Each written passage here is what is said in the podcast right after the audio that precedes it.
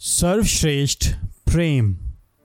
बच्चों, मैं तुम्हें इसलिए लिख रहा हूँ क्योंकि तुम्हारे पाप उसके नाम के कारण क्षमा हुए हैं। पहला यहुन्ना दो बारह। हमें क्यों इस बात पर बल देना चाहिए कि परमेश्वर अपने नाम के कारण अपने स्वयं की महिमा के लिए प्रेम करता है, क्षमा करता है और उद्धार करता है। यहाँ पर दो कारण दिए गए हैं।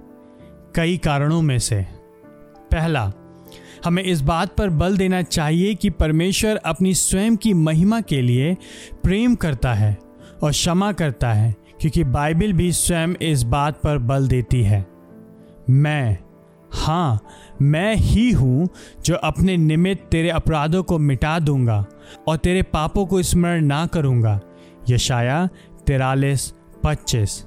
हे यहोवा, अपने नाम के निमित्त मेरा अधर्म जो बड़ा है, क्षमा कर। भजन पच्चीस ग्यारह। हे हमारे उद्धारकर्ता परमेश्वर, अपने नाम की महिमा के निमित्त हमारी सहायता कर। अपने नाम के निमित्त हमें छुड़ाकर हमारे अपराधों को ढांप दे। भजन उन्यासी नौ। यद्यपि हमारे अधर्म के काम हमारे विरुद्ध साक्षी देते हैं, फिर भी हे यहुआ अपने नाम के निमित्त कुछ कर। यर्मिया चौदह सात। हे यहुआ हम अपनी दुष्टता और अपने पूर्वजों के अधर्म को जानते हैं, क्योंकि हमने तेरे विरुद्ध पाप किया है। अपने नाम के कारण तू हमें तुच्छ ना जान, न अपने ज्योतिर्मय सिंहासन को अपमानित होने दे। यर्मिया चौदह, बीस और इक्कीस। क्रीस्ट को परमेश्वर ने उसके लहू में विश्वास के द्वारा प्राश्चित ठहराकर खुल्लम खुल्ला प्रदर्शित किया। या उसकी धार्मिकता को प्रदर्शित करने के लिए हुआ क्योंकि परमेश्वर ने अपनी सहनशीलता में पहले किए गए पापों को भुला दिया। या उसने इसलिए किया कि वर्तमान समय में उसकी धार्मिकता प्रदर्शित हो, कि वह स्वयं ही धर्मी ठहरे और उसका भी धर्मी ठहराने वाला हो, जो यीशु पर विश्वास करता है। रोमियो तीन पच्चीस और छब्बीस। तुम्हारे पाप उसके नाम के कारण क्षमा हुए हैं।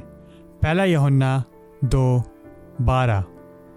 दूसरा, हमें इस बात पर बल देना चाहिए कि परमेश्वर अपनी स्वयं की महिमा के लिए प्रेम करता है और क्षमा करता है क्योंकि यह बात स्पष्ट करती है कि परमेश्वर हमसे सर्वश्रेष्ठ प्रेम से प्रेम करता है।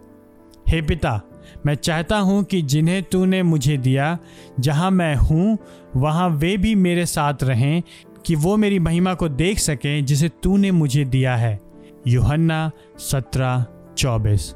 परमेश्वर हमें इस रीति से प्रेम नहीं करता है, जो हमें सर्वोच्च बनाए, परंतु वह स्वयं को सर्वोच्च बनाता है। स्वर्ग दर्पणों से भरा हुआ कोई कक्ष नहीं है, जिससे कि हम स्वयं को निहार सकें। किंतु वहाँ पर उस अनंत महानता का वृद्धिशील दर्शन होगा। स्वर्ग में जाने के पश्चात ये जानना कि हम सर्वोच्च हैं, यह बात तो परम निराशाजनक की बात होगी।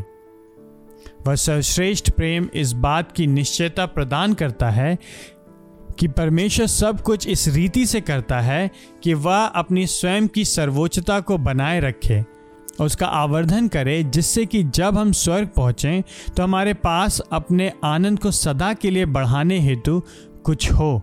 अर्थात परमेश्वर की महिमा। वह सर्वश्रेष्ठ प्रेम यह है कि परमेश्वर अपने पुत्र के जीवन के मूल्य पर हमारे अनंत आनंद के लिए स्वयं को हमें दे देता है। रोमियो आठ, बत्तीस। यही उसका अर्थ है, जब वो कहता है कि वह अपने नाम के निमित्त हमसे प्रेम करता है और हमें क्षमा करता है।